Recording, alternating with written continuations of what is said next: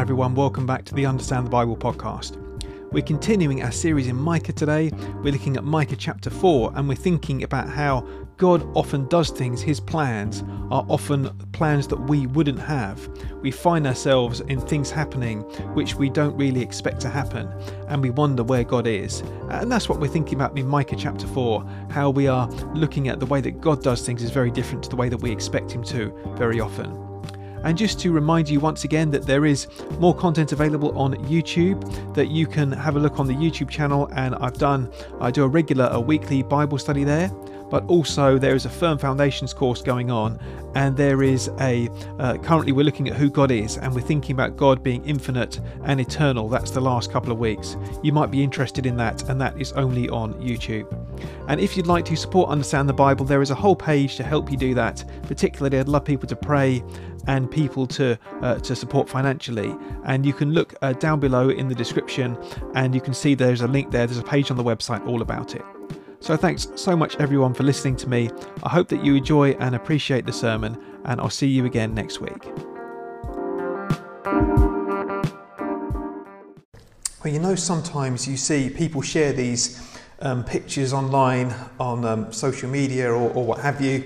Um, that uh, there was one the other week where someone shared a picture of the difference between the way that we expect life to be and the way that we expect God to do things compared to the way that He actually does.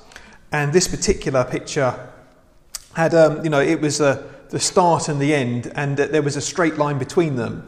You know, saying, well, we expect it just to be a straight line that, you know, God's promises or everything happen. It just happens, you know, directly in a straight line. And that's very different to the way it actually happens. You know, there's all sorts of ups and downs. It's a big squiggly line, and it, you know those um, little graphs of an earthquake. You know, it just goes up and down all, all over the place. That's how it actually looks like in life. You know, the way that God's plans often work out.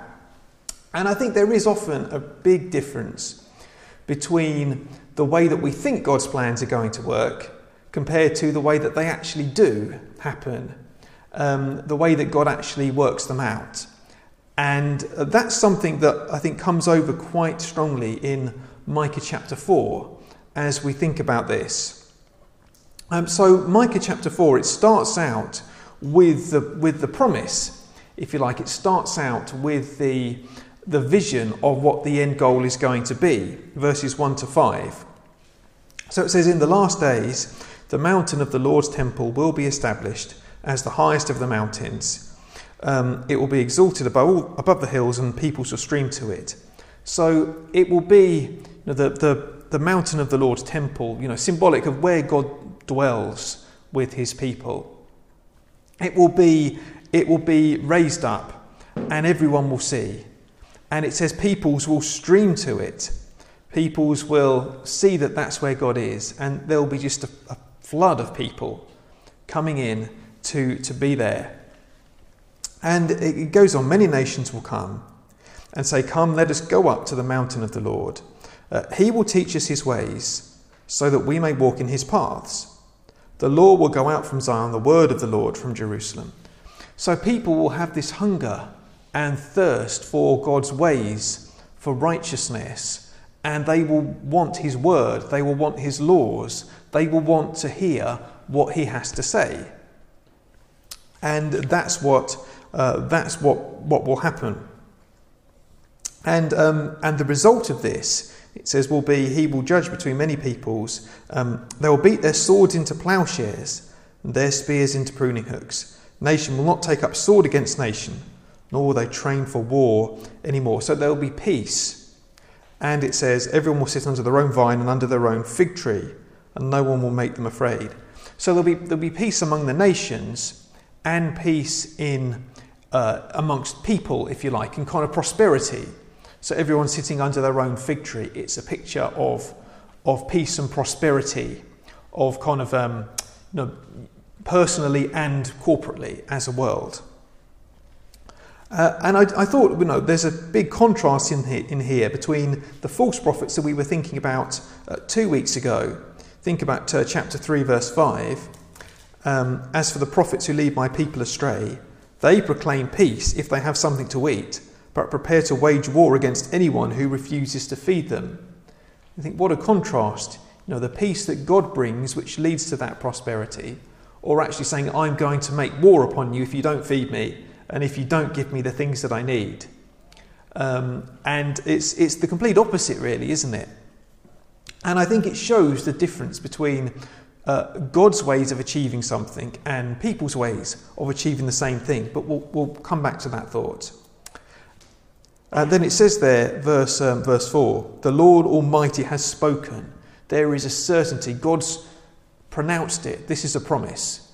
This is what God's going to do. He's spoken, it's done. You know, God never goes back on his word. And so, verse 5 then is how the people respond. It says, All the nations may walk in the name of their gods, but we will walk in the name of the Lord, our God, forever and ever. And that's um, someone said this was like the, the liturgical response, you know, like we have in sometimes in, uh, in church. You know, we say these words all together, and it's, it's like the people are saying that. You know, we've heard, we believe in the promises of the Lord. This is what He's going to do, and we trust in Him. Um, so then, that's the, the sort of the introduction. The, the rest of the chapter then looks at how things are going to, to actually work out um, verses 6 to 8, you have a sort of reversal of fortunes. Um, so, verse 6 says, In that day I will gather the lame, I will assemble the exiles, and those I have brought to grief. I think this is a fascinating piece. You know, I will assemble the, uh, the lame and the exiles, those I have brought to grief. It's a change of, of fortunes. It's, it's, it's actually a reversal of what God has uh, has, has done. I will gather them up again. You know, I brought them to grief, but I will gather them up again. And he says, I will make the, uh, the lame my remnant, those driven away a strong nation. You think about the promise that God gave to Abraham way back in Genesis chapter 12. You may know the promise that God gave to Abraham. He says, I will make you into a great nation, I will make your name great. That was the promise that God gave to his people, and that's the enduring promise, which is still true today for, for his people, for those who uh, believe and trust in the Lord Jesus. He's still doing it, he's still bringing that blessing. Um, so this is a fulfillment of the plan that God had already that God had already um, given, of the promise that God had already made. Um, and he says, uh, kingship will come to daughter Jerusalem, that the former dominion will be restored, kingship will come, and it will be forever. It says verses 7 and 8. So there will be a king who makes everything right. There will be a king who makes everything right. And that's significant. And I'm sure as I say that, you're thinking, ah, I know who that is. Um, but just hold that thought again for a moment, and we'll, we'll come back to that in a minute. So then in verses 9 to 13, the rest of the chapter, we have this kind of um, tension here between those promises that God has that God has made and what is actually going to happen to the people of Israel at the time. This is what um, he goes on to say in verse 9 Why do you now cry aloud? Have you no king? Has your ruler perished that pain seizes you like that of a woman in labour? They're about to go into exile. Presumably, that was when Micah was prophesying. It was prophesying before the exile to Babylon. And that's why he goes on to, to talk about it there in verse, uh, verse 10. He must go to Babylon. And maybe they're thinking, you know, well, is no one in charge? Is no one in charge here? You know, why is this happening? and they're crying out in, in pain. But what Micah says is that that crying out in pain is like the cries of a woman in labour. It's, and that's a well chosen um, uh, metaphor because elsewhere in the Bible, that image is used, but it's used in a certain way. So uh, Jesus says that in uh, John chapter 16, for example. John chapter 16 verses 21 to 22. A woman giving birth to a child has pain because her time has come, but when her baby is born, she forgets the anguish because of her joy that a child is born into the world. So with you, Now is your time of grief, but I will see you again, and you will rejoice. No one will take away your joy. So there's that image there of the woman in labour, but it's, it's so that something greater may happen. You know, this is the time of, time of grief, time of pain, but there, it is uh, coming the time of joy. Similarly, in, uh, in Romans, uh, Romans chapter 8, verse 22, the same image is used. Uh, we know that the whole creation has been groaning, as in the pains of childbirth, right up to the present time. Again, the pains of childbirth, knowing that this is pain at the moment, but there is something coming which will wipe all the pain away.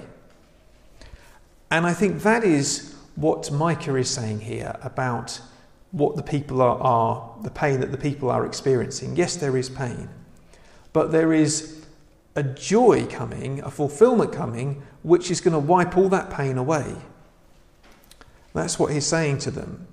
So then he, he continues back in, in Micah chapter 4. He continues in verse 10 Ride in agony like a woman in labour. For now you must leave the city, uh, you'll go to Babylon. So that, that's the, the pain that they're going through, going away, being exiled to Babylon. And as we've thought about this, as we've been going through Micah, the exile is the, the judgment of God. But, he goes on, there you will be rescued. There the Lord will redeem you out of the hand of your enemies. So they're going to go through that exile, but it is actually there, exactly there, where they're going to go for exile, where God will redeem them, where God will rescue them. Actually, that pain that they go through will be the moment of rescue for them. Now, the nations, of course, have um, different ideas, and this is what he goes on to say, verse 11 Many nations are gathered against you. They say, Let her be defiled. Let our eyes gloat over Zion. They're saying, This is our moment. The nation's saying, This is our moment of victory against, against the, God's people, against God. But he says, verse 12, But they do not know the thoughts of the Lord. They do not understand his plan that he has gathered them like uh, sheaves to the threshing floor. Saying they don't know, they don't understand God's plan. That actually God is going to, uh, to gather them like sheaves. You know, it's, they think it's their moment of victory against God and against his people, but it's not. Actually, it's the other way around. It's the moment of God's victory uh, for his people. And uh, he's confident in verse 13 that the people will be victorious. Um, God says, um, Rise and thresh, I will give you horns of iron, I'll give you hooves of uh, bronze, and you will break to pieces many nations, uh, and so on. So it's a confident of victory. So, what do we make then of this passage? Um, how do we understand it? I think the first thing to say, and this is an important thing to say in today's day and age, is that God has a better vision for the future than we do. As we were thinking about in the first part, uh, I was thinking the other day of the, um, that verse from 1 Corinthians chapter 2, verse 9.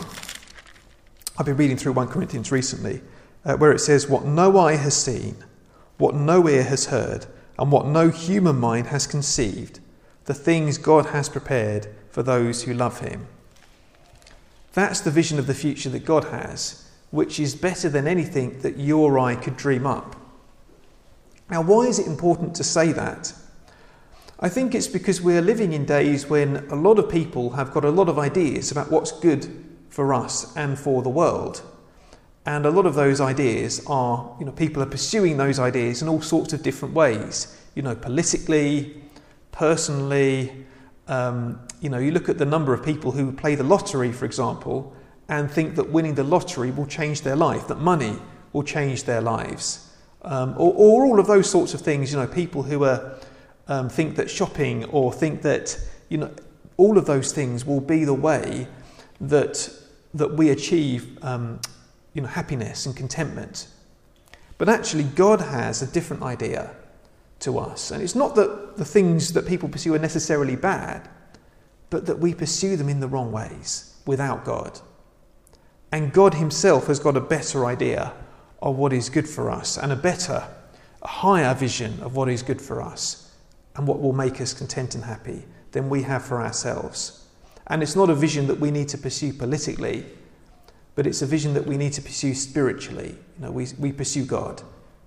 And that is, that is His vision for us. That's something that He gives, a promise that He gives. And the second thing is, it's important to remember that the ways of achieving that, that His plans are not our plans, are not our ways. As He says, they, they do not know the thoughts of the Lord, they do not understand His plan. That often God's plans for blessing for us personally or on a, a wider scale as a society involve hardship and involve suffering. You think of Jesus, you know, the cross comes before the crown. It says in, in Hebrews, for the joy set before him, he endured the cross. And that's something that we learn as Christians, isn't it? That if we want to, if you want to bear the crown, we have to endure the cross.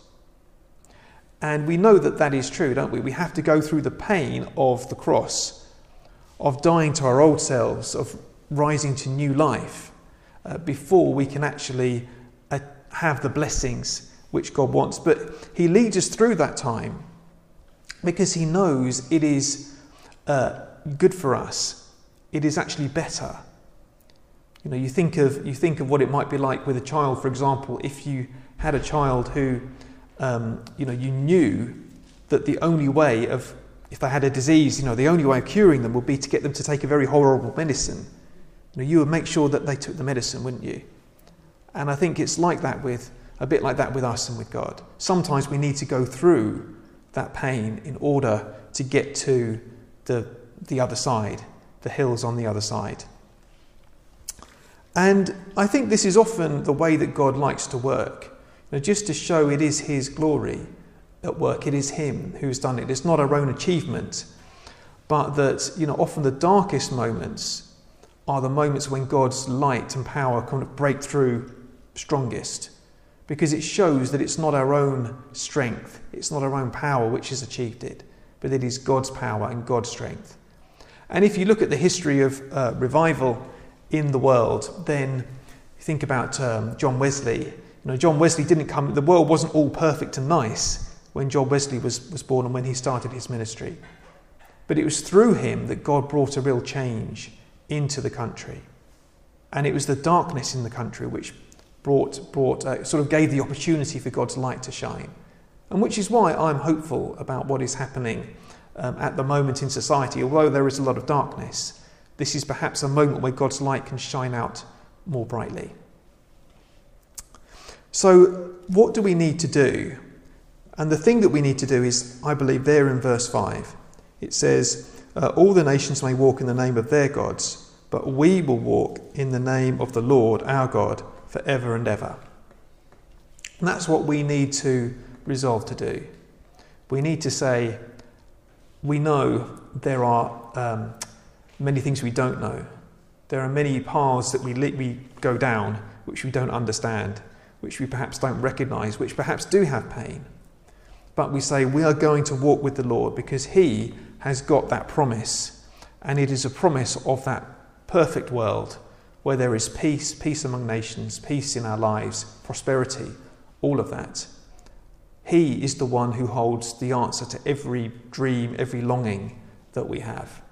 And so we are going to walk with Him.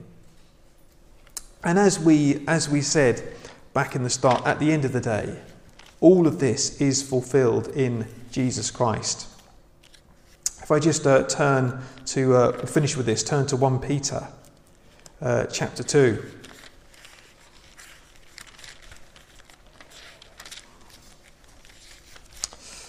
One Peter chapter two verses nine and ten. This is what he says: "But you are a chosen people, a royal priesthood, a holy nation." God's special possession, that you may declare the praises of him who called you out of darkness into his wonderful light.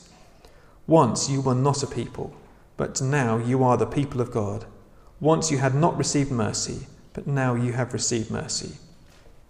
Everything in Micah chapter 4 is fulfilled in Jesus. It is saying he is the king He is the King who reigns forever. He is the one who draws people to himself. He is the one who was lifted up. And He is the one who makes us into a people. He is the one who makes us into a holy people to serve God and uh, who belong to Him, who proclaim His praises for bringing us out of darkness into light. So let's give thanks to Him and let's uh, resolve to walk with Him, stick with Him, and serve Him no matter what paths that He takes us down, no matter what pain it may bring for the short term. We know it will be, uh, in the long term, it will be uh, the crown. And let's take a moment to pray. Heavenly Father, uh, we thank you that your ways are not our ways and your thoughts are not our thoughts. And we pray that you would help us uh, as we walk through life with you to remember that you have um, better uh, goals for us than even we would have for ourselves if we walk with you. And we pray that you would help us to walk with you and trust you uh, with our Lord forever and ever. And that you would help us to, uh, to remember that we need to bear the cross if we are to wear the crown. Please help us day by day. And uh, we pray that many others would see um, our friends and family, our neighbours, um, those in this country, Lord, and across the world would see the importance of coming to Jesus and how uh, we need to walk with you. And we ask this in his name. Amen. Amen.